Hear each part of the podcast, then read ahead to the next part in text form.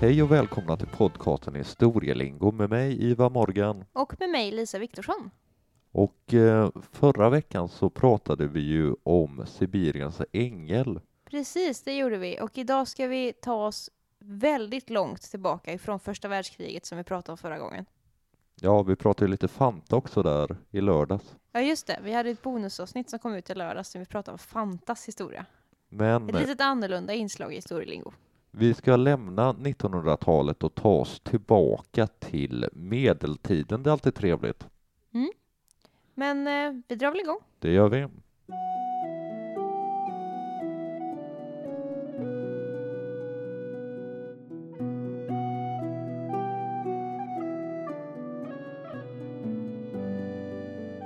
Som ni har sett när ni klickar in på avsnittet så ska vi idag avhandla Håtuna-leken. Mm. Och tanken är att vi ska göra två avsnitt, ett om Håtunaleken och ett om Nyköpings gästombud som kommer nästa vecka. Men för att kunna göra det så måste vi sätta scenen. Och Håtunaleken, de främsta karaktärerna där är ju tre bröder, men vi kanske ska kolla på lite grann hur Sverige såg ut och vart ifrån de kom. Det tycker jag absolut kan vara bra för att få lite förståelse för eh, hur de fungerar. Eller ja, det kanske är svårt att få förståelse för deras agerande ändå, men vi kan väl försöka att att skapa en bild av vad det var för Sverige de agerade i. Mm. Och eh, de här tre bröderna som vi ska komma närmare in på var söner till Magnus Ladulås. Ja, det är ju, jag säger ofta att saker är klassiska här i podden, men Magnus Ladulås är sannerligen klassisk. Magnus Ladulås är ju en av de första kungarna liksom i det som är Sverige. Sverige är ju helt nyfött Mm. vid den här tiden. Och Magnus Ladulås, han var son till självaste Birger Jarl, Mm. som ju inte var kung. Nej, han var jarl. Han var jarl, men han var mest känd kanske för att ha grundat Stockholm Mm. och på ett vis kanske även Sverige. Mm. Men jag tänkte Birger Jarl hoppar vi över. Ja, han kan, har vi nog anledning att återkomma till någon gång. Ja, det tror jag nog absolut att vi kommer få. Men Magnus då, numera kallad Ladulås. Mm. Det finns inga belägg för att han i sin samtid skulle ha kallats för Ladulås eller att han själv skulle ha använt det som liksom kungnamn eller så. Mm, utan det finns först på 1400-talet dokumentet där han kallas för Magnus Ladulås och det finns liksom inga bevis för att han själv skulle ha använt det. Nej. Däremot har det funnits massa teorier kring vad ladulås betyder och eh, sådär, men, men vi vet inte riktigt säkert varför han har kommit till historien som Magnus Ladulås. Nej. Utan han kallades liksom kung Magnus i sin samtid. Men han var ju inte kung hela livet. Nej. Eh, Magnus Birgersson hette han ju. Ja, eftersom pappan var Birger Jarl så det är ett patronymikon som man kallar det. Och det användes flitigt under medeltiden. Ja, det Och, kommer eh, vi se. Det kommer vi se. Och eh, namnet Birger är ju väldigt flitigt förekommande i den här historien. Magnus Ladulås hette då alltså Magnus Birgersson. Och jag vet att vi var inne på det här när vi pratade om Erik den helige. Mm. Att det är svårt att säga exakt när människor var födda på medeltiden. Ja, det är ju väldigt svårt. Eh, Och för övrigt, eh, vårt avsnitt om Erik den helige är avsnitt 55 om man skulle vilja lyssna på det. Precis. Det är alltid svårt för det finns ju inte några säkra dokument. Liksom. Det fanns ju inte folkräkning på det sättet som det finns idag. Nej, Eh, Statistiska centralbyrån var inte uppfunnen än. dessvärre, det hade varit en guldgruva. Men enligt liksom samtida källor så bör Magnus Ladulås varit född omkring 1240. Mm, det är länge sedan. Det är väldigt länge sedan. Som sagt, som son till Birger Jarl. Och redan tidigt så, ja, han är väl lite sin fars gullgosse, kan man säga. Mm. Men det är inte Magnus som ska bli kung, utan det är hans bror Valdemar. Men Magnus är inte riktigt nöjd med det här. Nej, de var ju sällan det, karar på den här tiden. Vi ska märka att det, bråk är väldigt vanliga och det är ofta ganska infekterade syskonrelationer. Ja, och det här, det här börjar redan 1255 och då bör Magnus vara i 15-årsåldern ungefär. Redan här börjar det skära sig ordentligt mellan Valdemar och Magnus. Mm. För det är nämligen så att Birger Jarl, han ja, är ju en av kanske de mäktigaste människorna i svensk historia. Han utstrålade väldigt mycket makt. Mm. Och eh, det gick hem hos påven. Mm. Och påven tillät att Birger Jarl skulle få dela ut områden till sina söner. Ja, okej. Hertig. eh, Hertigdömen, ish. Ja. Och det blir inte riktigt rättvist då. För när han ska dela ut de här hertigdömena då, så, så blir det inte riktigt rättvist. För Nej. att här bestämmer Birger att Valdemar ska få bli kung. Mm. Det här är ju ett Sverige innan vi har ett arvskungadöme. Nej, vi hade ju ett valkungadöme, vi har varit inne på det många gånger, men man valde kungen ofta vid Mora stenar. Precis, och det ska vi återkomma till. Men Birger Jarl anser att det är Valdemar som ska bli kung och Magnus blir grön av avund för han blir bara inom citationstecken hertig över Mhm. svearna. Ja, det är i och för sig en titel som jag gärna hade haft. Men eh, jämfört med att vara kung så, så var det ju ingenting. Nej, det var det inte. Och eh, de har en bror till, Erik. Mm. Och Erik och Magnus, de går liksom ihop ifrån tidig ålder. Så är deras mål i livet det att de ska krossa Valdemar. Mm. Det är, som vi ska se lite senare så har vi lite likheter här. Ja, det finns likheter med eh, Håtunaleken sen. Men eh, den här första generationen då av bröder, de är också ovänner. Och Magnus och Erik, de försöker liksom slå liksom i underdog-position. Mm. De försöker överraska Valdemar. Och de närmar sig sakta men säkert Valdemars territorier. Och de eh, ja, eh, talföra och får med sig folk, de så kallade stormännen. Mm. De tror på idén att Magnus och Erik ska ta över Sverige. Så de hakar på. Mm. Och så småningom så vinner de så stort liksom, landområde att, ja, att de har ett större liksom, Ja, de har större territorium än vad den sittande kungen har. exakt. Valdemar är nära släkt med det danska kungahuset Mm. genom sitt giftermål med eh, so prinsessan Sofia. Mm. Och eh, vi måste ju säga hans svärfars namn. Ja, För kung i Danmark, det var Erik Plogpenning. ja det, det är ett fantastiskt namn. De hade ju ofta det, de medeltida kungarna. Och vare sig man kollar i Sverige, Norge eller Danmark så har de sådana här festliga namn. Men som så ofta under medeltiden så var ju kungarna inte alltid så omtyckta. Nej. Och det fanns danska stormän med mycket militär styrka som var emot plogpenning. Mm. Och indirekt också då emot Valdemar. Mm. Och de lägger sig i den svenska politiken och går in på Erik och Magnus sida Mm. med soldater helt enkelt, liksom militära förband. Och ehm, man gör det mot att man ska få pengar. Och 600 mark silver, det är ganska svårt att förstå hur mycket pengar det är idag, men vi får väl anta att det är en ganska ansenlig summa. Ja, det får vi verkligen anse. Och med hjälp av den, med de här danska liksom förbanden, eller vad man ska kalla det, så blir det ett slag i Västergötland.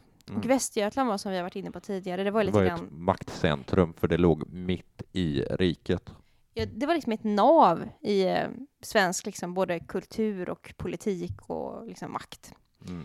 Och det här slaget står i Hova Mm. och eh, Magnus och Erik vinner. Mm. Valdemar blir skräckslagen naturligtvis efter det här nederlaget och försöker fly. Mm. men lyckas inte utan han tillfångatas. Och eh, efter man har, har tillfångatagit Valdemar så erbjuds han liksom någon slags förlikning där då Erik och Magnus ska ha makten men Valdemar ska få liksom ett tröstpris i form av Västergötland, Småland, Värmland och Dalsland. Mhm. Valdemar hade stolthet och tackade nej. Ja, okej. Och det här slaget vid Hova det hölls i juni 1275 och den 22 juli samma år så väljs Magnus till kung vid Mm. Mora stenar, precis som du var inne på tidigare. Mm. Och han kröns senare i Uppsala ungefär ett år efter. Erik kan man ju undra, vad hände med honom då? Valdemar, han, äh, han är ovän med Magnus, Mm. naturligtvis. Och eh, det är ju Magnus som väljs till kung och inte Erik. Och Erik avlider eh, 1275 och försvinner ju då logiskt nog ut ur historien. Mm. Och eh, det här bråket mellan bröderna, det bara fortsätter och fortsätter och fortsätter. Och 1285 så låter Magnus fängsla Valdemar. Mm. Och eh, inte nog med det. Valdemar omyndigförklaras. Och Vilken skymf. det är en skymf. Och Magnus gjorde sig själv till målsman för Valdemars barn. Ja, okej. Så att all, liksom, allt togs ifrån honom. Och varför fängslades han då? Jo, det finns nedtecknat och det är för att Valdemar ska ha väckt citat anstöt och avsky. Ja, okej. Magnus Ladulås var kanske inte alltid en hyvens kille. Nej. Och eh, de här familje... Ganska dysfunktionella familjerelationer kan man säga. Magnus Ladulås, det han har blivit mest känd för i efterhand, det är väl att han var den som liksom befäste kungamakten ordentligt i Mm, Sverige. Det får man väl säga. Och han stärkte även kyrkans ställning.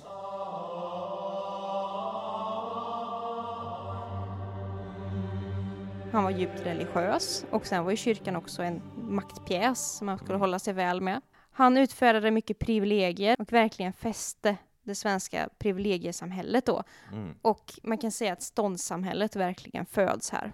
Mm. Och eh, utrikes så stärker han relationen med Tyskland Ja, okej. genom att man, han engagerar sig i Hansan. Mm. Och eh, det är väl det som han är mest känd för i efterhand då. Och eh, han dör av sjukdom på Visingsö 1290 Mm. i december. Men innan det så hade Men- han ju fått några barn. Exakt sex barn. Det är många. Och tre av dem ska vi komma in på, för det är de som det här avsnittet ska handla om. Men de andra tre barnen då, det var två döttrar. Ingeborg och hon blev drottning i Danmark. Mm. Och Erikissa och hon blev abbedissa i Stockholm. Ja, Okej. Och lilla Erik som eh, dog som barn. Ja, okej. Men nu kanske det är dags att gå in på det här avsnittets absoluta mm, huvudkaraktärer. Och det, är Absolut. och det är ju då tre bröder. Och för att vi ska kunna komma ihåg lite grann vilka de är så tänker jag likna dem vid bockarna Bruse. Vi har den stora bocken Bruse, vi har den mellanstora bocken Bruse och vi har den lilla bocken Bruse. Okej. Och om vi börjar med den stora bocken Bruse, Mm. han är kanske den allra viktigaste här. Mm. Han heter Birger och föddes 1280. Mm. Och det är också Birger som ska bli kung efter Magnus. Ja, precis, för vi var inne på det här med eh, valkungadöme. Men Magnus Ladulås bestämmer redan 1284, det vill säga när den store bocken Bruse, Birger, bara var fyra år gammal, att den här grabben kommer efterträda mig. Och det här var ju egentligen inte kutym, att, att man valde sina söner till efterträdare eller så. Men Magnus Ladulås kunde ju göra det på grund av sin extrema maktposition som han satt i. Ja, verkligen. Det här är ju lite märkligt, för det var inte så det fungerar som du var inne på. Men, Nej, och eh, det, det var ju heller efteråt, så att säga, efter den här familjens slut, så kom ju valkungadömet att återinföras i Sverige. mm, Så att eh, det här är ju liksom en parentes. Och det kommer ju dröja fram till 1500-talet och Gustav Vasa innan man inför då det så kallade arvkungadömet som vi har kvar idag, där man ärver kungakronan. Ja, precis. Men om vi hoppar tillbaka till 1200-talet Mm. så dör Ladulås som du sa 1290. Ja. Birger är bara en liten pojke på den här tiden, Ja. trots att han är den stora bocken. Han var tio år gammal och man kan ju inte ha en tioårig kung. Det fungerar ju inte. Nej. Så därför blir en av Ladulås närmaste män, som heter Torgils Knutsson, ledare för en förmyndarregering. Och den här Torgils, vi vet inte så mycket om hans släkt. Nej. En del menar att hans mormor var halvsyster till Birger Jarl, så att på något sätt så kan han ha varit släkt med kungahuset eller Bjällboätten som man brukar benämna ätten efter Birger Jarl. Ja, precis. Det är ju, det, på den här tiden så är det ju ofta, man pratar om begreppet ett ganska mycket. Precis. Och eh, Torgils, han Mm. var riksmarsk och eh, ja, hur ska man översätta det till dagens liksom, språk? På något sätt var han kanske överbefälhavare för trupperna, blandat med statsminister på något vänster. Ja, och hovstallmästare. Och Ja. eh, ja, jag tror inte det finns någon eh, position i dagens Sverige riktigt som har marskens eh, uppgifter. Enligt vissa så kan han även ha varit drott redan 1290 och det får man väl översätta till någon slags inrikesminister kan man kanske säga. Ja, det är en rätt bra översättning skulle jag säga. Och eh, han sitter vid makten i hela 12 år och Mm. gör en del under den här tiden. Till exempel 1292 så leder han ett korståg mot kungariket Novgorod, det vill Mm. säga Ryssland, och eh, erövrar Karelen. Och det sägs att det var han som anlade Viborg 1293. Okej. Annars så förde han en politik som var ganska inriktad på att premiera adeln. Det var hans grej. Ja, och då fanns det ju andra som kände sig snedfördelade, eller vad ska man säga, orättvist behandlade. Dels så när adeln får mer makt så försvinner ju kronans makt på Ja. samma gång. Och det kanske inte är så bra om man sitter som representant för en kung. Nej, inte jättesmart. Och en annan sån här maktfaktor, du var inne på påven förut, det är ju kyrkan. Ja, och i det här sammanhanget så är det ju kyrkan framför allt som blir väldigt arg. Ja, de blir inte särskilt nöjda. Annars var det en ganska fredlig tid faktiskt i Sveriges historia. Till exempel så var Torgels mycket för lagar Mm. och vi har ju den här så kallade Upplandslagen som börjar gälla 1296. Det är alltså under hans eh, regeringsperiod och eh, det är Torgel som har gett det här uppdraget till en man som heter Birger Persson. Mm. Han får skapa någon slags kommitté för att komma på den här nya lagen. Man tyckte att den gamla lagen var lite otydlig och att den var spridd liksom i många olika versioner så att eh, ja, det blev otydligt helt enkelt.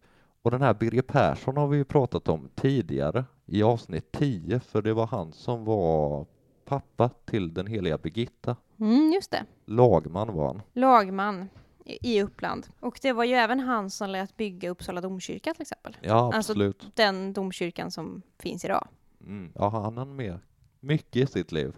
Det gjorde så- hans dotter också kan vi säga. Ja, och eh, som sagt, vill man höra mer om henne så har vi ett avsnitt om heliga Birgitta, avsnitt 10. I alla fall, den stora bocken Bruse Birger Ja. Blir kung 1302 och då är han 22 år gammal. Mm. Vid den här tiden hade ju Torgil skaffat sig ganska många fiender, Mm. och, som vi var inne på, och kanske framförallt inom kyrkan. Och eh, det var ju klart att för att 22 år gammal, då var man ganska gammal på medeltiden. Ja, Eh, och eh, man kan ju tänka sig då att Torgils, han vill ju köpa sig lite tid för att försöka bli på lite bättre fot med, med kyrkan. För att annars så, när han inte var, ledde förmyndarregeringen längre så kunde ju kyrkan liksom klippa till honom när som helst egentligen. ja han, han, var ju ju, oskyddad på det sättet. ja, han var ju livrädd att den unge kungen, som kanske inte alls var så ung för att vara kung på den här Nej. tiden, skulle alliera sig med kyrkan. Ja. Då hade ju en lösning på det här varit att gifta bort eh, sin egen dotter till Birger, men Birger hade redan gift sig Mm. 1298 med en dansk prinsessa som hette Märta, som var dotter till den danska kungen Erik Klipping. Dock så hade ju Birger två bröder som vi kan komma in på lite nu. Och eh, Torgils, han eh, lyckas gifta bort sin dotter Kristina med eh, den minsta bocken Bruse, det vill säga Valdemar. Ja, och det har vi också varit inne på flera gånger förut, men äktenskap under medeltiden var ju till största delen, skulle jag säga, en politisk allians. Ja, absolut, så var det ju. Och Valdemar då, Mm. Han var hertig redan från barnsben, men han hade inte tillgång till sitt hertigdöme som var Finland Mm. förrän Birger då krönts. Och den lilla bocken var då alltså gift med Torgils eh, dotter Kristina. Exakt. Sen så har vi ju mellanbocken också, Mm. Erik, hertig Erik, och han var hertig över Södermanland och Uppland. Mm. Och du var inne på det här med politiska handlingar och så när det gäller giftermål. Det här är ett väldigt tydligt exempel, för han trolovades bort som 19-åring med en norsk prinsessa som hette Ingeborg. Det här är 1302. Vet du när Ingeborg var född? Jag tror året innan, va? Ja, 1301, så hon var ett år gammal. Och sen så gifte de sig när hon var 11 år gammal. Mm. Ja, det är fräscht. Då- Eller inte. Nej, inte särskilt. Men de här bröderna blir liksom vasaller till Birger då. Ja, precis. Det blir ju liksom en, en hierarki här, väldigt tydlig hierarki mellan bröderna, där Birger kan säga till om allt, så att säga, och bröderna bara har att finna sig i det. Precis, de hade ju liksom yttersta ansvaret för väpnade män och så på sina egna landområden och kunde leda dem med strid och så, men när det gäller saker som utrikespolitik och sånt så fick de inte lägga sig i utan då var de tvungna att svara till Birger. Han var, han var ju ändå den stora bocken.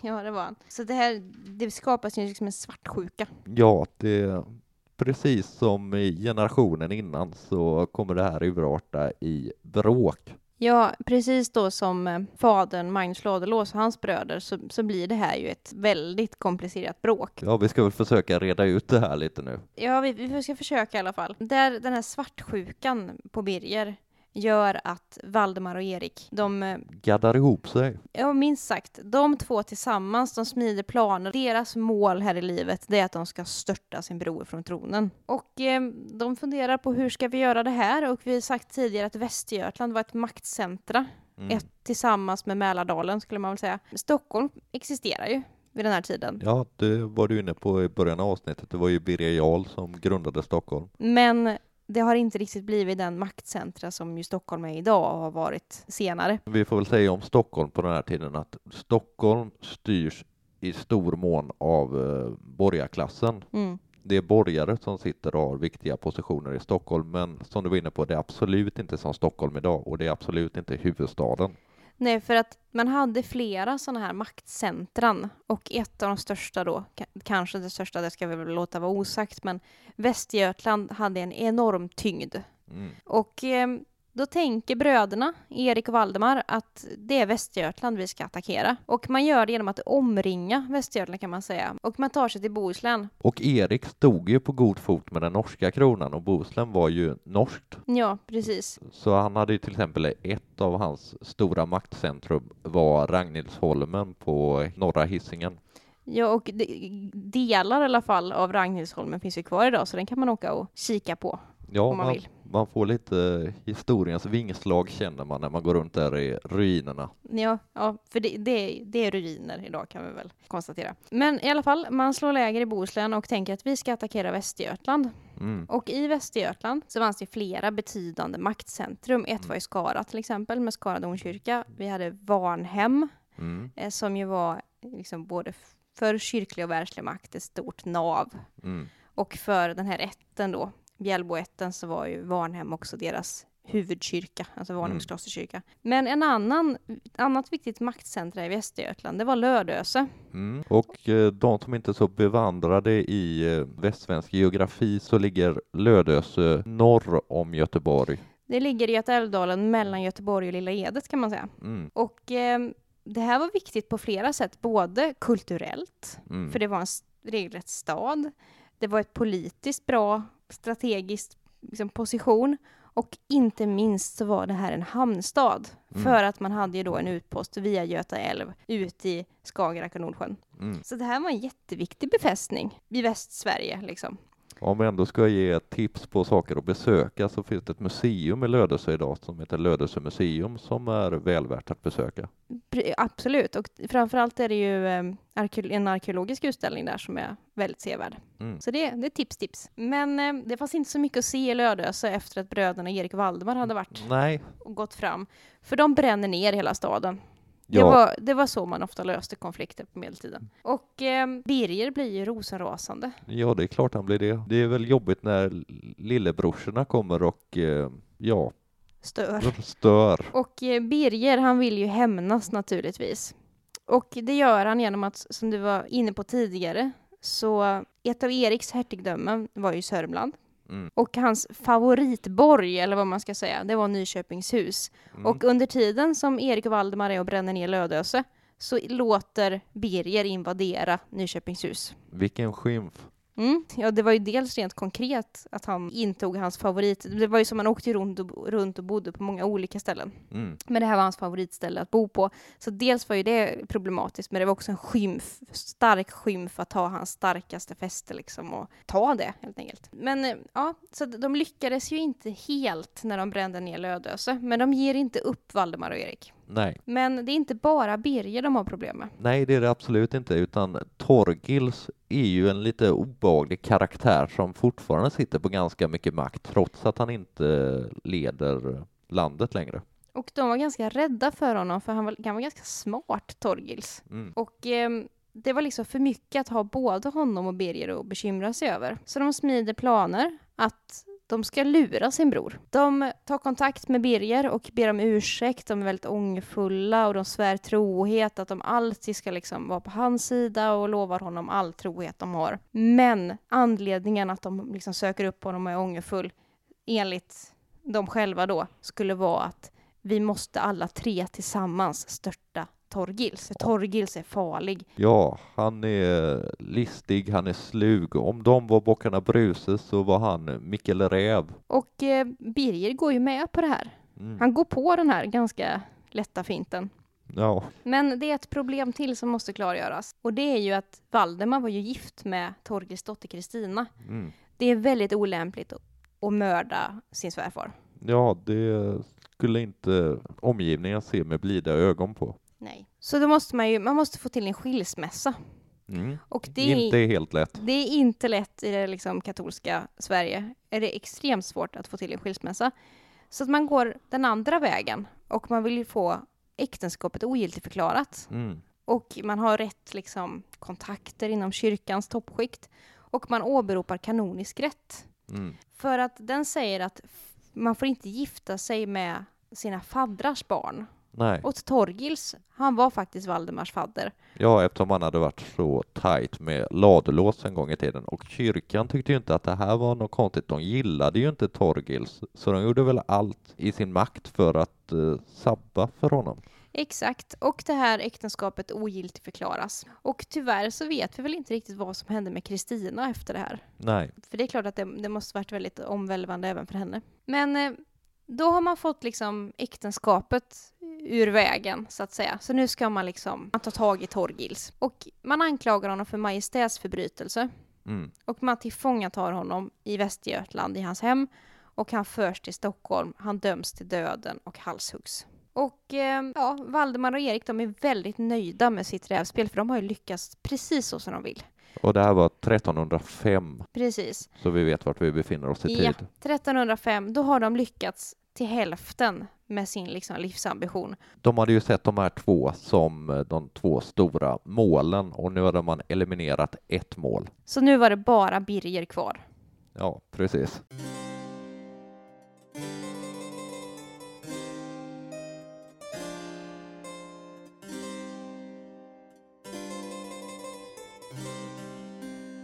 Och nu kommer vi till crescendot i den här berättelsens första del. Ja, exakt. För nu kommer vi in på den så kallade Håtunaleken. Och det är ju det som avsnittet heter.